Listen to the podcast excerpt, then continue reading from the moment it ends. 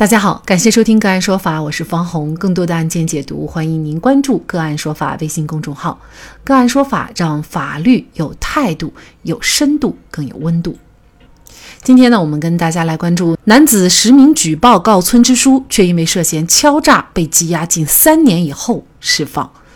据华商连线报道，唐山市公安局路北分局移送审查起诉，认定韩强化名是因为占地补偿一事和时任村支书发生冲突。此后，韩强以村支书涉嫌倒卖土地使用权犯罪进行了实名举报。二零一八年三月。韩强以村支书的家属给付其五十万元就不再上访，举报村支书倒卖土地为要挟条件，向村支书的妻子进行勒索。被害人妻子为让对方不再上访状告，以便丈夫早日释放为条件，迫于无奈，于二零一八年三月份的一天晚上，在路北区韩城镇一大棚内给付韩某三十二万元。为此，韩强被批准逮捕。然而，韩强在被关押的两年多时间里一直在申冤。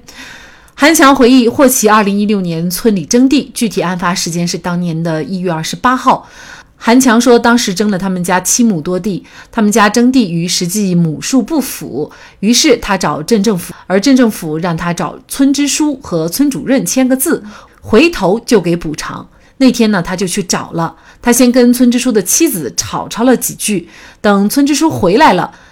村支书就给他打了，当时就报警了。韩强说他被村支书打伤，听力受了影响。韩强说他打我耳朵，打的嘴巴子。当时治疗花了几千块钱，因为左耳穿孔的鉴定，每星期都要上医院做耳镜检查，还得拍片子。事发以后，村支书通过村委会主任和中间人找韩先生调解。韩先生承认他和村支书关系紧张，他曾多次举报村支书的一些问题。韩先生毫不讳言，他从二零一七年九月就开始举报，二零一七年十二月一号以后，他实名举报给外来人员办户口，比方说不是他们村的。村支书给人家把户口落在了村里，还有他和村里的一些其他事，后来给村支书定的是倒卖土地流转的罪名，判了缓刑。二零一七年十二月，原村支书因为涉嫌非法转让倒卖土地使用权罪，被司法机关采取强制措施。韩先生接受采访的时候承认，二零一八年三月，他确实是从时任村委会主任姐姐处拿到过三十二万元的现金，但是这笔钱和村支书没有关系。韩强说，村长让人来找他是二零一八年三月份的一天晚上，给了他三十二万，当时村长答应给他办建房手续，他给不了批建手续，才给韩强的钱，这个钱和打韩强的村支书没有关系。韩强称，这三十二万元涉及批宅基地，那个时候房表就值这么多钱。韩强解释说，城镇从二零一三年就划归路北区管辖，路北区已经有多年都不办类似宅基地手续了。有村民向记者表示，当年宅基地经批准，如果手续办不下来的话，都是各有各的法，找领导都是自己的法。韩强的行为为什么最终没有被定罪？无罪的情况下，却对他羁押了近三年，这合法吗？韩强该如何维权？就这相关的法律问题，今天呢，我们就邀请上海全点律师事务所高级合伙人葛绍山律师和我们一起来聊一下。葛律师您好，你好，方老师，好，非常感谢葛律师哈。呃，首先呢，还是请葛律师给我们介绍一下，就是法律上对于敲诈勒索罪是怎么规定的？就是什么样的行为，它符合什么条件就可以构成这个敲诈勒索罪？根据我国刑法第二百七十四条的规定呢，它规定的很笼统，就是说敲诈勒索公私财物的，数额较大或者说多次实施敲诈勒索的，根据金额不同、情节不同，处以不同的这个相应的一个刑期，并处罚金。那么在司法实务当中呢，敲诈勒索罪的主观方面呢，表现为说是行为人必须具有以非法占有的目的；那么客观上呢，是行为人呢对被害人采取了一些暴力威胁。和一或者说要挟等手段强行索要公私财物，那么而被害人呢，基于这种暴力威胁或者说要挟等强制手段，而陷入了一种恐惧，进而交付财物呢，那么数额呢或者次数达到了法定标准呢，那么进而以这个敲诈勒索罪进行一个定罪处罚。那么这里面其实是有一个基本的一个认定结构的，也是得到了理论界和实务界的一个认可的，就是行为人对他人实施威胁、恐吓、要挟行为，被害人呢基于此呢产生这个恐惧心理，那么被害人呢也又基于这种恐惧心理来处分这个财产，那么行为人或者是第三人获得了被害人的这个财产，那么被害人呢遭受了这个财产损失，其实是有这样一个固定的一个基本结构。那这个案子哈，假设这个公安局认定的这个事实，它就是这样的，就是说韩强他举报村支书涉嫌倒卖土地使用权这个这样的一个犯罪，家属给他五十万，他就不再上访了。那迫于无奈呢，村支书的妻子啊，就说他就给了韩强三十二万啊。那如果这个是事实的话，那么是不是韩强就会构成这个罪名呢？呃，如果说公安机关呢？经侦查认定的这刚刚的这样一个事实呢，他所有的这个侦查行为呢，都是依照法定的程序来展开的。在司法实践当中呢，此类以非维权类的举报或者投诉相要挟，进而索取不正当利益的，那么也是可以构成敲诈勒索罪的。那么具体到韩强的这起案件当中呢，假设的前提存在的话，但是呢，本案中还是存在一些不太正常的一个情形。那么，作为被害方的这个村支书家属呢，一个是报案时间间隔的时间比较长，第二个呢就是韩强举报当地的一些违法事呃事项被媒体报道后，公安机关随即启动了这样一个刑事程序。那么这里面其实是不排除呃一个打击报复的一个可能的。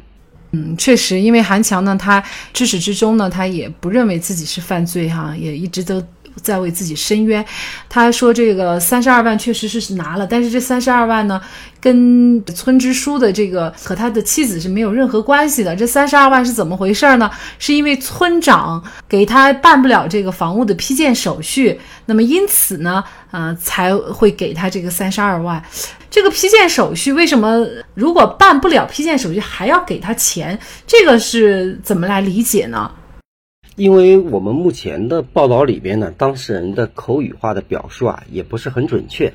我们姑且就认为呢，目前的这个批建手续啊，应当指的是宅基地使用权证书啊，或者是叫乡村建设规划许可证等这些手续。那么根据呢，我们国家的土地管理法、城乡规划法这些相关的法律规定，办理此类的手续，一般的流程是经过村委会的一个审核公示啊，或者是呃。再进入到下一步，由乡政府啊机关进行勘查审核，由县级的这个政府部门进行审批。那么从这样一个流程来看的话，其实村长在上述的环节中，并不是起到最终的一个决定性作用的人，他也没有最终说批与不批的这样一个决定权。那么就我们已知的这种情况来看呢，也并不存在说村长个人强行干预了整个韩强的一个建房申请的一个。过程这样一个情况也没有。那么如果说是因为韩强本身申请存在问题呢，依法是肯定是不能被批准的。那么村长呢是完全没有过错的，没有任何理由要向这个韩强给予这个款项。那么如果说是因为宅基地资源紧张等客观情况导致无法获批的话，这。同样也不是村长的一个个人过错。那么，即使存在当地，呃，有可能存在一些补偿机制啊等政策等，那么也不应当是由村长个人来支付这笔款项。而如果说村长在履职过程中呢存在不当啊，给韩强造成了损失，那么也应当是按照相关的法律程序进行处理，而不是私下给予这样一个补偿。那么至于这笔钱是否这个违法呢？这我们也注意到了。报道里面有村民在接受采访时表示，当年的宅基地需经批准，如果说手续办不下来的话，都是各有各的法，找领导都有自己的法。那么这种情况下呢，还是不排除我们刚刚上面提到的当地有实际执行的一个补偿机制的可能性。那么只要韩强是获批之后呢，他正常的去表达他的诉求，双方基于平等自愿的这个原则达成这样一个事实性的补偿，那么对韩强而言呢？获得此笔款项呢，呃，是并不违法的。那么，对于给出这个款项的村长一方来讲呢，无法判断村长具体给付的这样一个行为的性质啊，到底是基于执行一些补当地的补偿政策，还是其他的目的，我们现在不得而知。还有就是款项的来源，我们也无法获悉。所以，对于村长这块呢，我们就不做相关的一个评判了。呃，最终为什么要给他三十二万？其实这个就跟之前公安机关认定的这个钱的来源是不一样的，因为一个是说村长，一个是村支书妻子哈，对整个案件。韩强到底构不构成敲诈勒索罪，也是一个关键的问题啊。公安机关认定的事实呢，看似好像只有村支书的妻子的一个报案，但是呢，作为韩强来说呢，他至始至终是否认的。那么在这种情况下，能够认定韩强构成敲诈勒索罪的证据其实并不充分的，而且证明出来的事实也是不清楚的。但是呢，呃，韩强呢却因此被羁押了近三年啊，就一直都没有宣判。这种做法合法吗？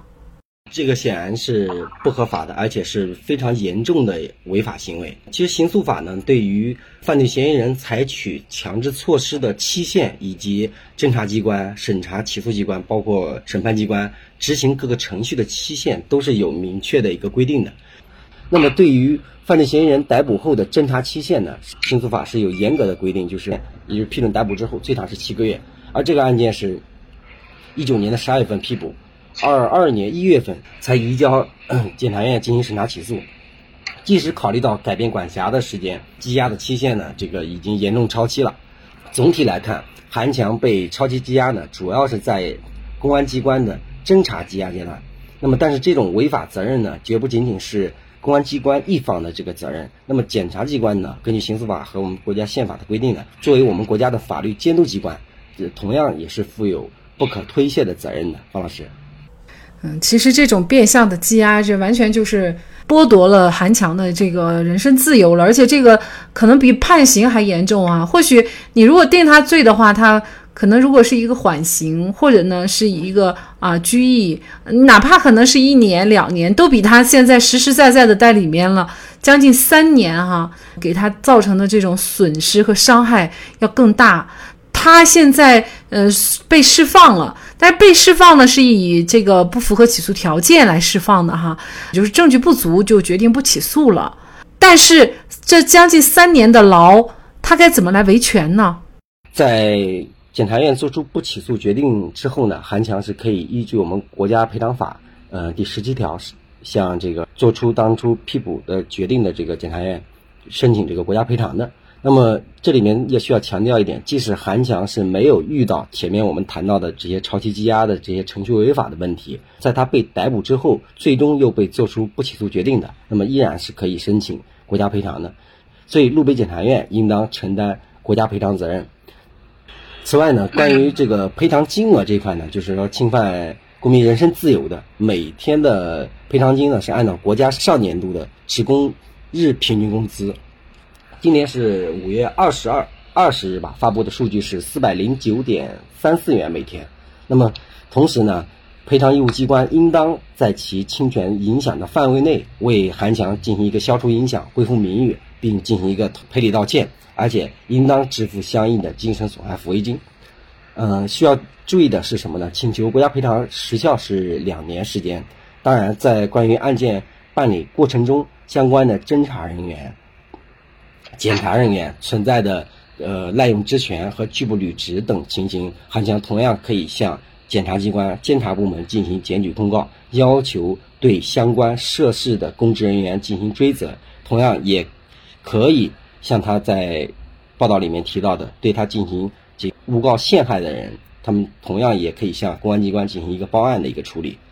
我们国家的根本大法宪法明确规定，中华人民共和国公民对于任何国家机关和国家工作人员有提出批评和建议的权利；对于任何国家机关和国家工作人员的违法失职行为，有向国家机关提出申诉、控告。或者检举的权利，对于公民的申诉、控告或者检举，有关国家机关必须查清事实，负责处理。任何人不得压制和打击报复。韩强被超期羁押，是否和村支书联合公安机关的打击报复有关？希望能够早日水落石出。好，在这里再一次感谢上海全点律师事务所高级合伙人葛绍山律师。那更多的案件解读，欢迎大家关注我们“个案说法”的微信公众号。另外，您有一些法律问题需要咨询，都欢迎您添加幺五九七四八二七四六七这部手机号的微信号向我们进行咨询，我们会将您的问题转给我们专业资深的律师进行解答。好，感谢您的收听，我们下期节目再见。